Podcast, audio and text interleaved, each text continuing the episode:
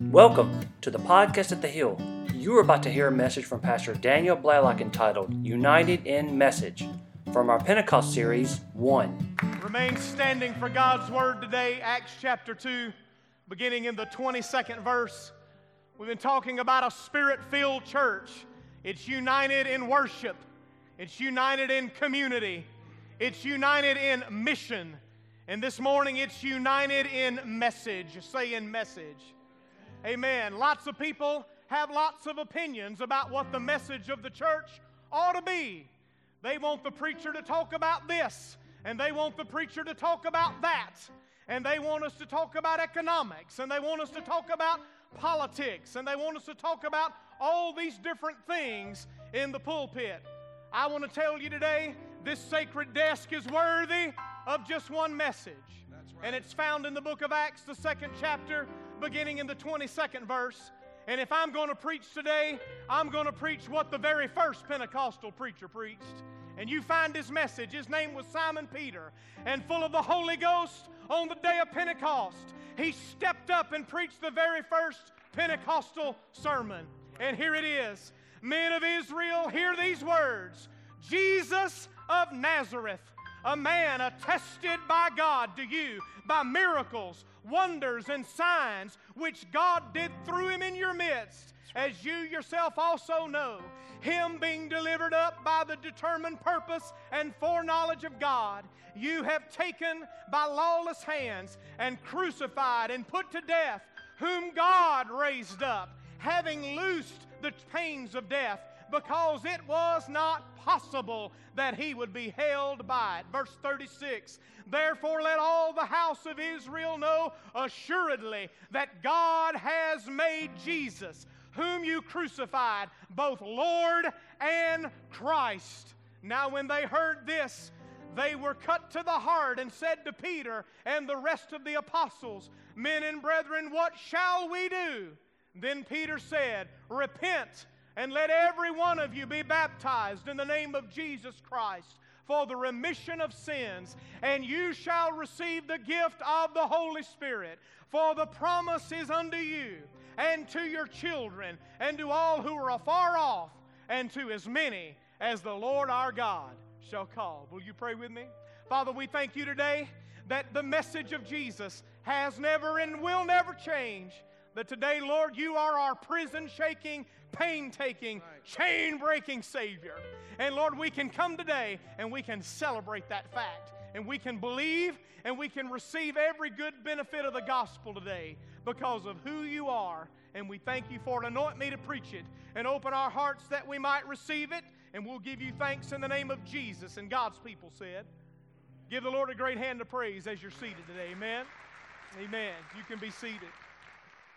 Amen.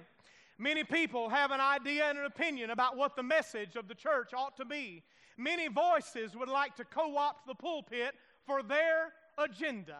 But I want to tell you today if we read the Word of God, we understand that the message of the church has never changed. The church only has one message. Now, that message might affect what we feel about our politics. That message will most certainly affect what we do with our money and how we spend our time and how we live our lives. And yet, we dare not misunderstand that over everything else stands one great message, and that is the message of the Lord Jesus Christ. What does the church preach? The church preaches Jesus. Say that with me. The church preaches Jesus. When Paul wrote to a church that was broken by controversy, arguing about many things, Paul wrote to them and said, I only want to know one thing among you Jesus Christ and Him crucified. I want to tell you that cross is the only message the church ever has or ever will have. Jesus crucified, risen, reigning, and coming again. Amen. That's the message of the hour. That's the message of every day. Whenever Peter took the pulpit, he had three great themes that he preached, and I want to remind us of them today. A spirit filled church, a church that is in unity, will be united around Jesus. Say, united around Jesus. We might have many things different, but the one thing we have in common is not something, it is someone. And the Lord Jesus and the unity we have in Him and what we believe about Him is bigger than any other difference that we might have. Amen? Amen. What did Jesus, what did Jesus leave us to say about him? What did Peter preach about Jesus? Let me give you three thoughts today. Number one, the early church preached Jesus, the Savior from sin. Say that with me. Jesus, the Savior from sin. I want to tell you today, you and I can rejoice today because Jesus is a Savior from sin. Amen? He's a Savior. Say a Savior. Verse 23 says, But him, being delivered by the determined purpose and foreknowledge of God, you have taken by lawless hands, have crucified and put to death. The beginning of the message about Jesus that we preach today is that Jesus Christ, the sinless Son of God, who never did anything wrong, was nailed to the cross for us. The message of Jesus is that He saves from sin. What does it mean for us? Well, it means a couple things. Number one, it means we have forgiveness from sin's penalty. You and I have been forgiven of all of our sins. Can I tell you today? I don't know what baggage you came bearing today. I don't know what you've done in your life. I don't know what you did last week. I don't know what kind of guilt you may be loaded under today. But I can tell you today there is only one place in this world where you will ever find a release from your guilt. There's only one place where you can ever be untied from the load of your shame, and that is at the foot of the cross. Jesus forgives sin. Jesus releases people from shame. Jesus sets people free from condemnation and the weight of their sin. And Jesus is the only one who can do it. I served as a hospice chaplain for a couple years, and I want to tell you there is no burden greater than the burden of guilt over past sin. I have watched men and women who lived out to be 80 and 90 years old, still laying on their deathbed, burdened under the weight of guilt and shame about things they did 30, 40, 50 years ago that haunt them all through life. And as they prepare to make their exit, they are still fresh in their mind as the day that they committed those sins. And time does not erase guilt. Say it with me. Time does not erase guilt. Time doesn't take that away. But I want to tell you what time can't do in a century, the blood of Jesus can do in a split second when we trust in Christ and we kneel at the cross and we ask God to forgive us of our sin. He's a Savior from sin. I love the verse, Colossians chapter 2, verse 13 and 14. The New Living renders it this way You were dead because of your sins, and then God made you alive in Christ, for He forgave all our sins. Look at verse 15, 14.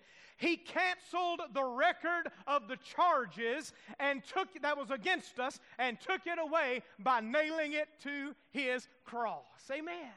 You and I have a criminal record in the court of heaven. We've got a rap sheet a mile long, all the things that we've done, the sins we've committed against God. And there they are waiting on us on that day whenever we get there.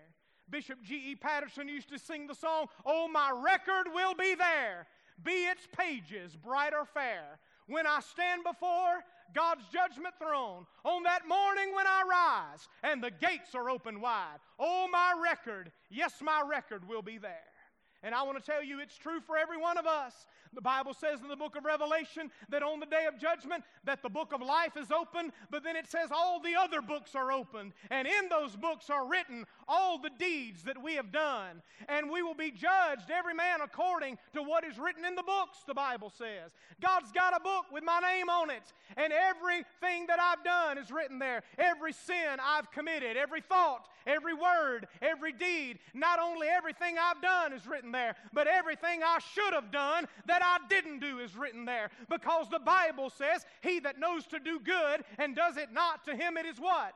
sin. So I've got sins of omission there. I've got sins of commission. I've got sins in thought, sins in word, sins in deed. No wonder the Bible says in Psalm 130, Oh Lord, if you marked our transgressions, who could stand before you? All of us have a record in heaven that we could never outlive, and not one of our good deeds will erase our bad deeds. Not a thousand of our good deeds will erase our bad deeds. All our righteous deeds are like filthy rags in His presence. What is it that can do the job then? The hymn writer said, Nothing can for sin atone, nothing but the blood of Jesus. Naught of good that I have done, nothing but the blood of Jesus. The blood of Jesus can wash away our sin. What we could not do on our own, Jesus did in a moment. He took our record and He nailed it to the cross. The Bible says in John chapter 19 and 20, it says that when Jesus, 1930, when Jesus hung there on the cross, he cried out in a loud voice and said, It is finished. The Greek word was tetelestai.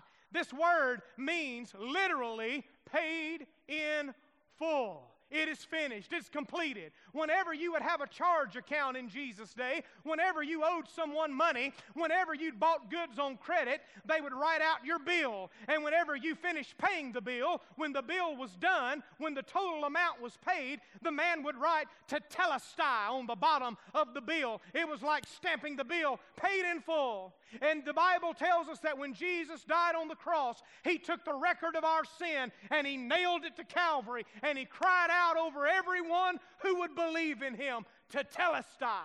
The debt is paid in full.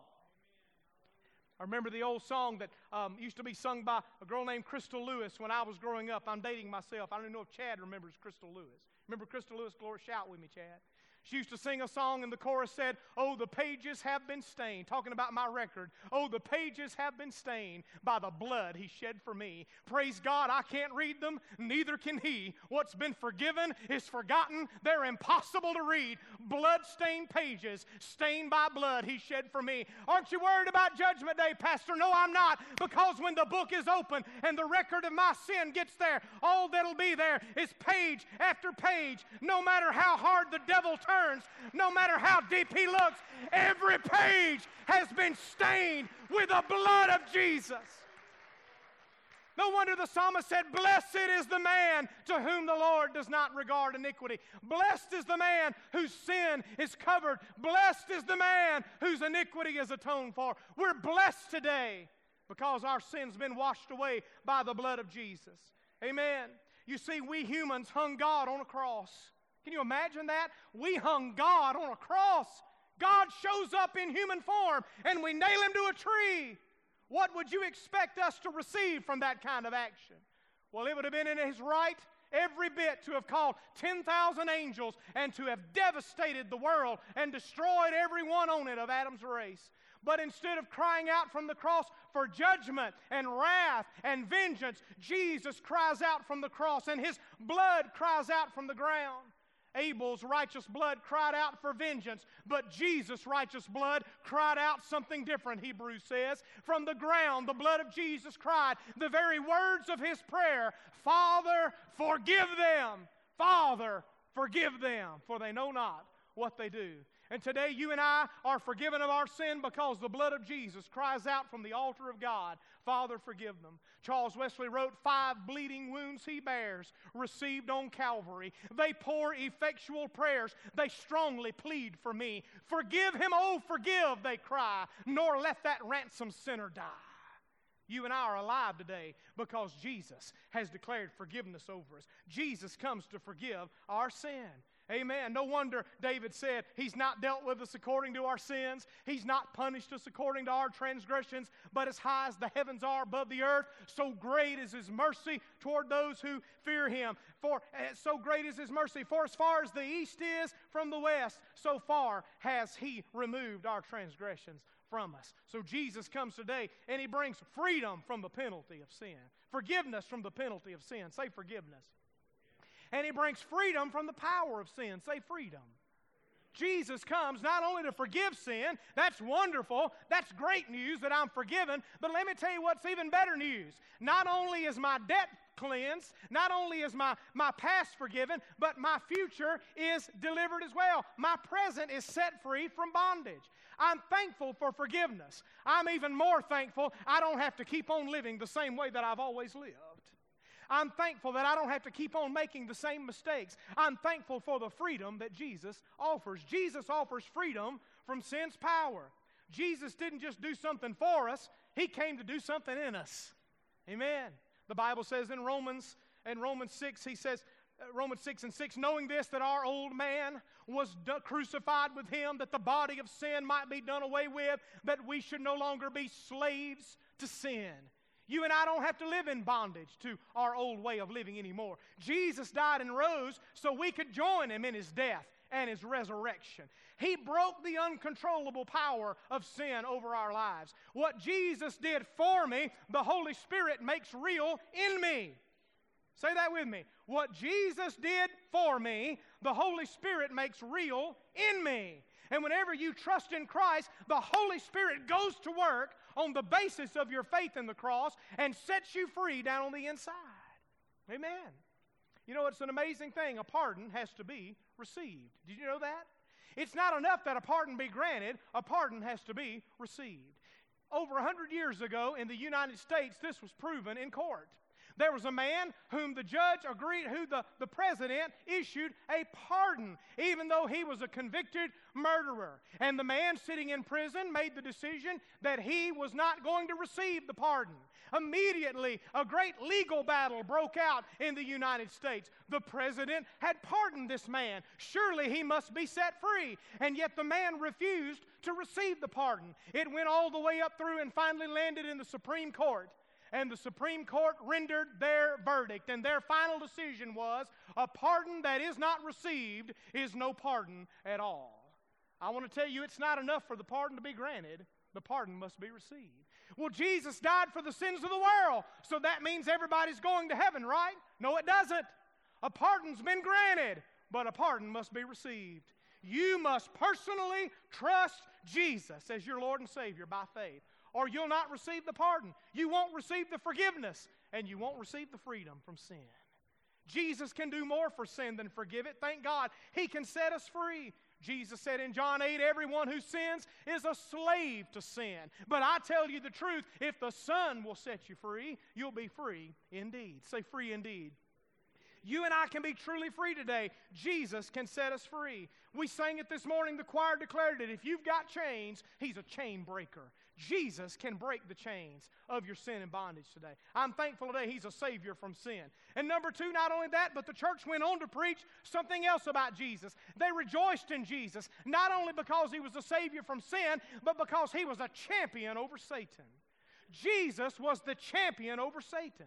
You see, what sin did was open the door to the devil. The way the snake got in, the way the devil took control on our planet, was because human sin opened the door. And the reason the devil got a foothold was because of the door opened by Adam and Eve. When you read in the garden, you find a serpent scouring around in a garden. When you read Revelation, you see a mighty dragon who drew a third of the stars of heaven down with him. Who fed that joker? How did you go from a snake in the garden to a dragon in Revelation? Who fed him? We fed him. Every sin gives him more and more and more power. Why is the devil wreaking havoc? Because folks are letting him do it.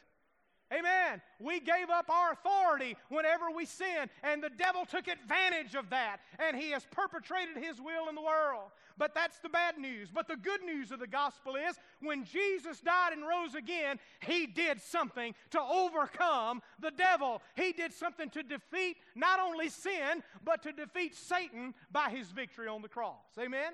Hear the word of the Lord. The Bible says in Colossians 2 and 15, by his cross, in this way, he disarmed the spiritual rulers and authorities. He shamed them publicly by his victory over them on the cross. Not only did Jesus come to forgive sin, whenever we are trusting him, he delivers us from the prison house of the devil.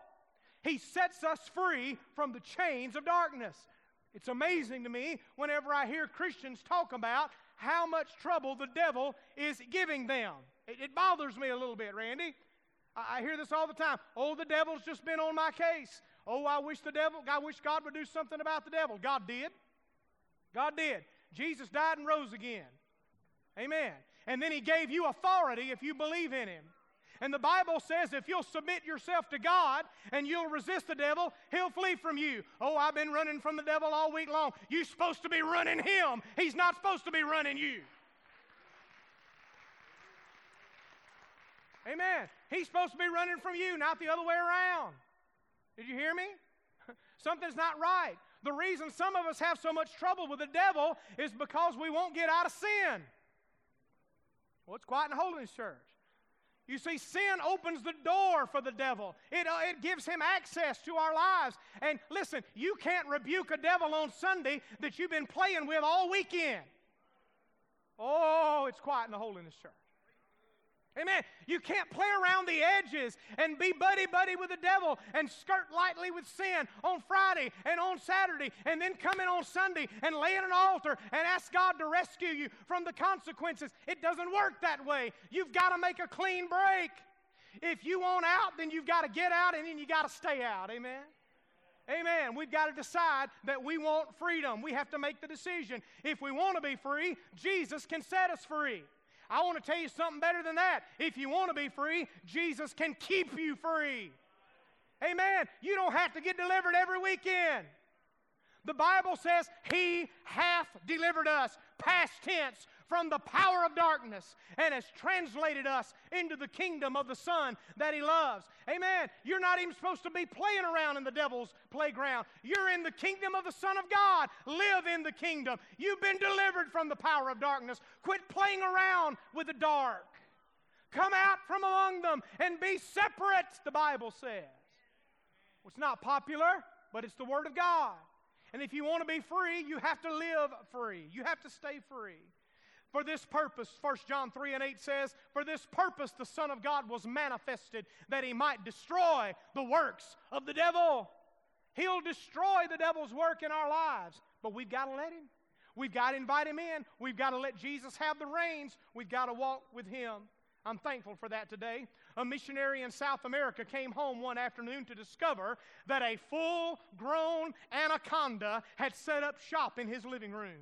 You can imagine his terror when he walked in and this giant snake is there in his house. He runs out of the house and yells to the other men in the village. He doesn't know what to do. He's never encountered this before but they have. They know what to do. And so a bunch of men come running into his house and they've got their machetes drawn. And just a few seconds later, one of them comes in and they take one big whack and the head comes off that snake. And as soon as they cut off the head, all the men go running back out of the house and they shut the door. And for the next three minutes, all you hear is plates being broken on the table Pictures are coming off the wall. This snake is thrashing and flipping and flopping and going every way, and he's wreaking havoc all over the house. And then, about 30 seconds later, everything is quiet in the home. And the men open the door and drag the snake out and hand the man his broom and say, Now you got to go in and clean up your house. You see what happened? Even though they took his head off, he still had some sensation in his body, and he flipped and flopped and reeled and railed all that he could until the last bit of life was drained out of him. The Bible says that when Jesus Christ died on the cross and he rose from the dead, that he went down, and even though the serpent bruised his heel, the Bible says he stomped the devil in the head, he crushed the head of the snake, he took his head off.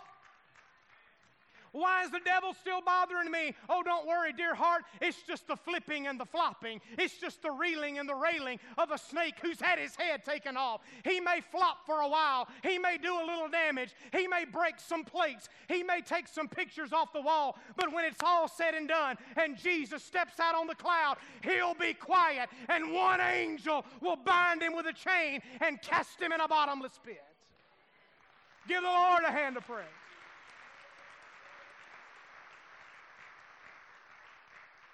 You got chains, he's a chain breaker. Why? Because Jesus has defeated the world and the flesh and the devil. He's taken the head off the snake, and all he can do is flip and flop. Hebrews 2 and 14 says, Through death he destroyed him who had the power of death, that is the devil, and released those who through fear of bondage were all their lifetime, through fear of death, were all their lifetime subject to bondage. Amen? Jesus Christ is the Savior from sin. Say the Savior. He's the champion over Satan. Say the champion. And finally, this morning, He's the Lord of life. Say the Lord of life. I love the verse, verse 24 of Acts 2. Peter says, Jesus, whom God raised up, having loosed the pains of death, because it was not possible that he should be held by it. Look at that verse a little more closely. You just kind of read over it. The Bible says that when God raised Jesus from the dead, he loosed the pains of death.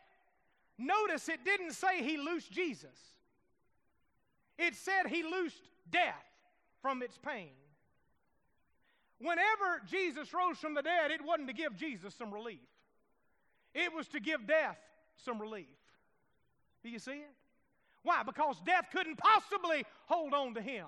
And so God finally just set death free from his aimless, futile struggle and brought Jesus up from the dead and declared that the wrestling match was over. You ever watch those matches where they get the guy down on the mat and he's kicking and he's screaming and he's flopping and the guy's got him in a headlock and meanwhile the guy's over he's just going one, two, three, four. That's what happened to Jesus. That's what happened to death on resurrection day. On Easter morning, Jesus has got death in a headlock. He's got him pinned to the ground and he's screaming and he's squirming and he's hollering. And God the Father is just watching the first rays of sunlight break over the top of the Mount Calvary. And the Father's standing there going, one, two, three, four, five. And then he gets to ten and God sets death free from its pain. I remember the story as a boy growing up of Jerry Clower. And Jerry Clower loved to tell about Marcel and Udell Ledbetter. You remember the Ledbetter boys? I'm from very near Yazoo City. I love the story of when Marcel and Udell Ledbetter were out hunting coons one night, and one of them went up in the tree to get the coon and realized that he wasn't up in there with the coon. He was up in there with a bobcat. And the bobcat got a hold of him, and he had a hold of the bobcat, and he was telling, Marcel was telling Udell, shoot the gun, shoot the gun. And Udell said, I can't shoot. I'm afraid I'll hit you. I may not hit the cat. What if I hit you? And Marcel finally said, just shoot up in here amongst us. One of us has got to have some relief. I bet that's how death felt on Easter morning when Jesus, the Lord of life, had him by the collar. And that morning, as the sun breaks, Jesus rises from the dead. And he walks out with the key ring on his side and says, I've got the keys of death, hell, and the grave. I was dead, but I'm alive forevermore. And because I live, my people will live also. It was not possible for death to hold him. He's the Lord of life and death could not hold him in the ground. Max Lucado tells a story in his little book, Six Hours One Friday, about another missionary in Brazil who discovered a tribe of natives in the remotest part of the jungle. They'd never heard the gospel of Jesus. While he's there working among them, he realizes that not only do they have a spiritual need, they have a very deep physical need. Sickness had gripped the village, and the men and women were dying but it was a very treatable disease. And if they would cross the river and follow him to the medic station, they could be treated and they could live and they could overcome their illness. But this contagious disease was ravaging their population. People were dying daily. The hospital was relatively nearby, but none of the Indians would cross the river because they believed that the river was haunted. They believed that evil spirits lived in the river and that if you went into the river, you would never be able to cross and come out safely on the other side. The missionary knew this was superstition and foolishness, but he could not convince them. Finally, he went out to the edge of the water. He reached down and he waved his hand in the water, but the, the men stood on the bank unconvinced. He reached down and splashed the water onto his face and was not harmed, and yet no one was willing to believe him. He went out waist deep and splashed around in the water, and still no one would join him. Finally, the man went back to the bank, dove headfirst into the stream, swam across, and came out on the other side. And when his feet stepped up on the bank on the opposite side of the river, he lifted his hands, and the entire tribe cheered. And 200 Indians dove into the water and swam to the other side, following him across because they knew now there was nothing to be afraid of. I want to tell you today, you may be in the house today and you may be afraid of dying. You may be scared to death of death. It may haunt you and grip you that one day you are going to leave this life and stand before God. That reality of the unknown that lies ahead of you may devastate you and haunt you. But I want to tell you this morning on good authority that you don't have to be afraid of death.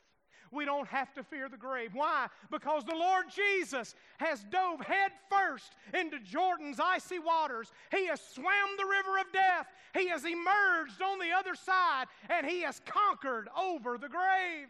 And you and I will follow in his steps if we will trust in him. Death was not the end of him, and death will not be the end of us. How do you know? Because Jesus died and Jesus rose from the dead. If the church only had one message, it'd be the resurrection. Do you hear me? If we only had one message, it would be the resurrection of Jesus. Every Sunday is Easter Sunday for the Christian. We meet on Sunday because that's the day Jesus rose from the dead. Amen. Hear people say, Why don't you meet on Saturday? Don't you know that was a Sabbath? Yeah, we know that was a Sabbath, but our message isn't the Sabbath. Our message is the resurrection, and Jesus rose on Sunday morning, and Christians have met on Sunday morning ever since then. Huh. Well, I don't know about that. Well, the Bible says that Jesus came and found the disciples gathered on the first day of the week. The Bible says he showed himself to Thomas on the first day of the week. Amen? That's when they met. The Bible says that when the day of Pentecost came, it was on the first day of the week. Amen? God sent the light. The Father sent the light on the first day of the week. The sun rose on the first day of the week. The Holy Ghost fell on the first day of the week. I know where I'm going to be on the first day of the week. Amen. John said, I was in the Spirit on the Lord's day, the day of the resurrection. You can go to church whenever you want to. I'm going to be here every Sunday because it's the Lord's day. Amen. I'm going to be here twice today. Amen. Come back at 6 o'clock. Hear me today. This is the message of the church, the resurrection. Paul preached it, 2 Timothy 1 and 10, by the appearing, the appearing of our Savior Jesus Christ, who abolished death and brought life and immortality to light through our gospel.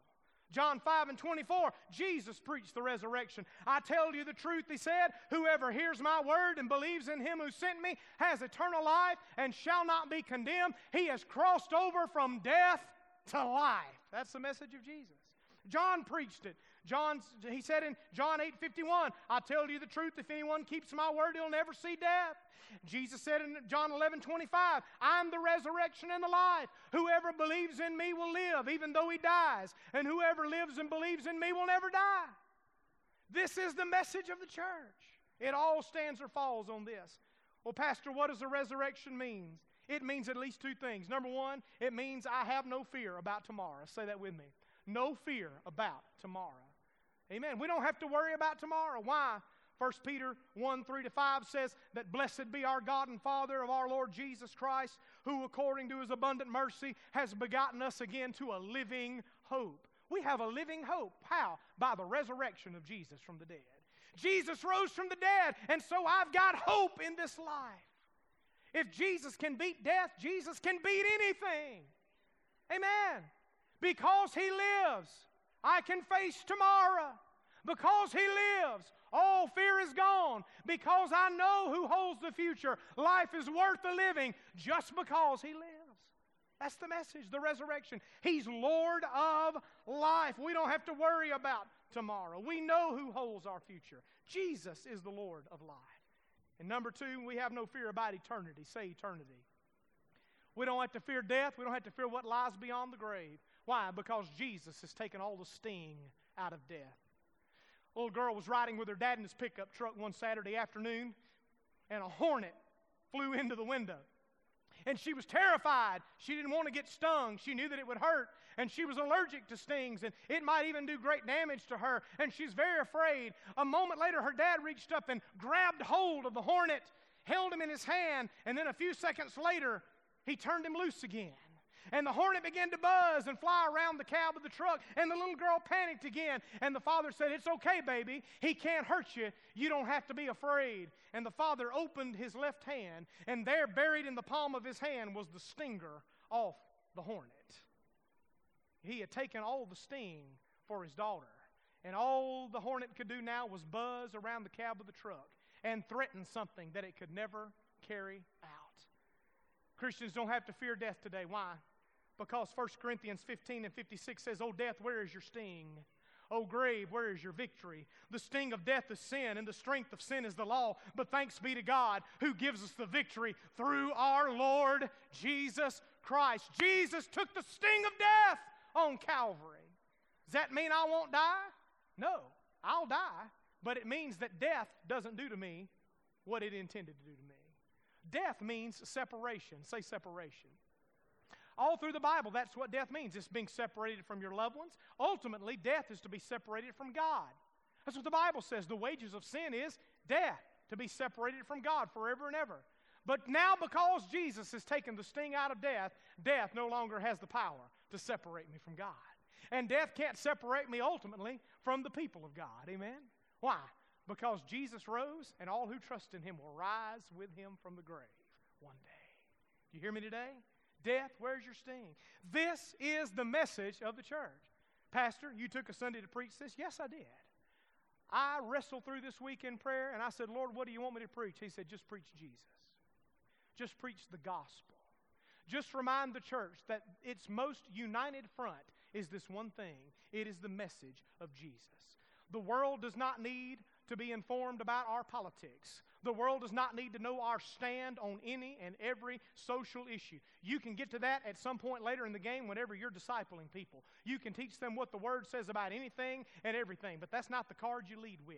That's not what you talk to lost people about. Lost people are lost, and they're going to hell, and they're separated from God, and they're broken, and they're hurting, and they're guilty, and they're bound, and they're addicted, and they're locked up in the chains of their past, and they don't need all our opinions about everything. They need one thing on our lips. They need to know that Jesus Jesus is the Savior from sin. They need to know that Jesus is the champion over Satan. They need to know that Jesus is the Lord of life and He can help them face tomorrow and He can help them face their last day here with confidence that they're ready to stand before God.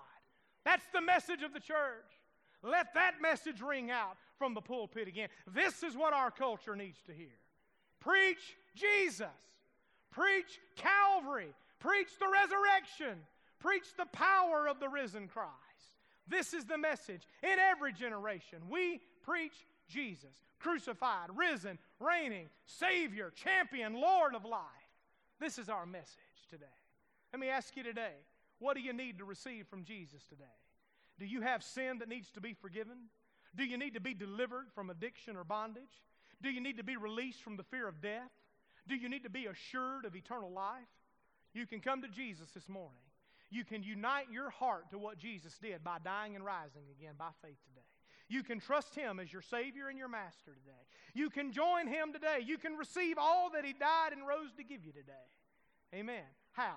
Acts 2 38. Peter closes the sermon with his altar call. Peter's altar call was this Repent and be baptized, every one of you, in the name of the Lord Jesus Christ, for the forgiveness of your sins and you'll receive God's gift of the Holy Spirit.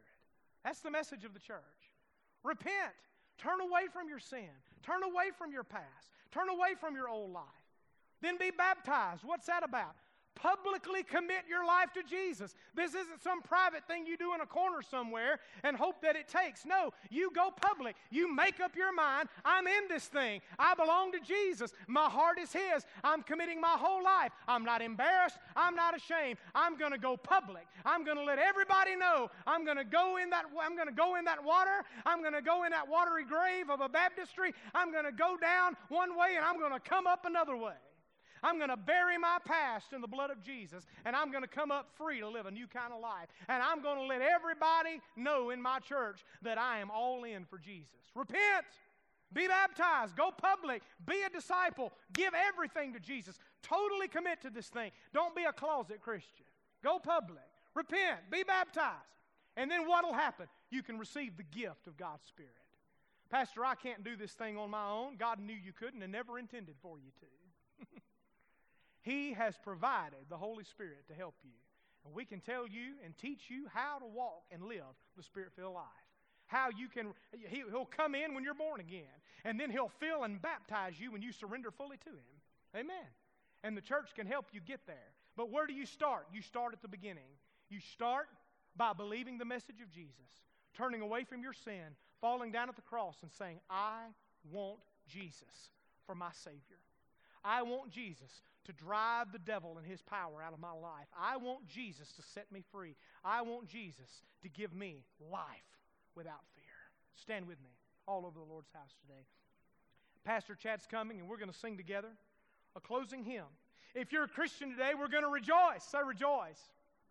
We're going to rejoice and sing a hymn about our faith. So this is not the moment to slip out and go beat the Baptist to the buffet line. Amen. We're singing a closing hymn. We're going to sing it as a congregation. Amen.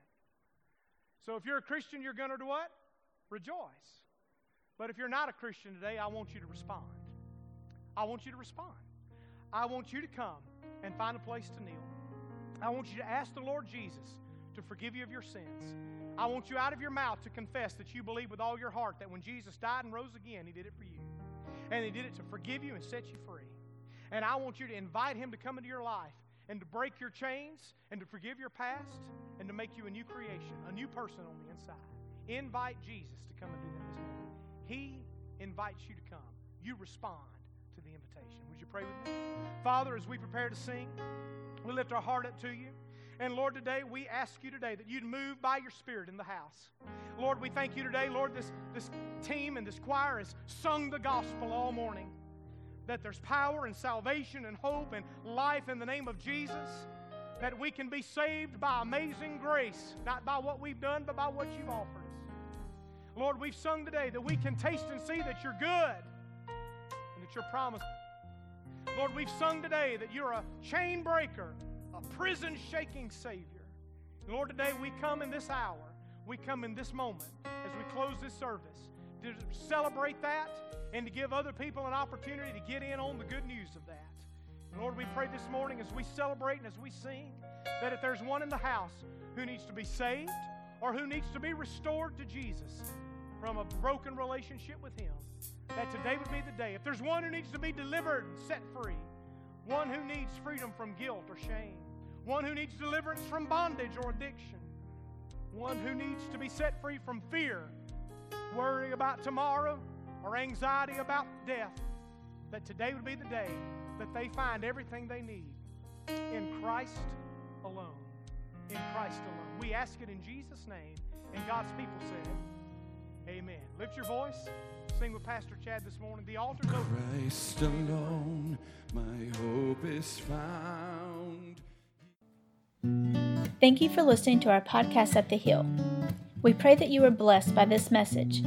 For more information on what's happening at the Hill and to stay connected, visit our website at foresthillcog.org, join our Facebook page, facebook.com slash foresthillcog, or download our app from the iTunes or Google Play Store.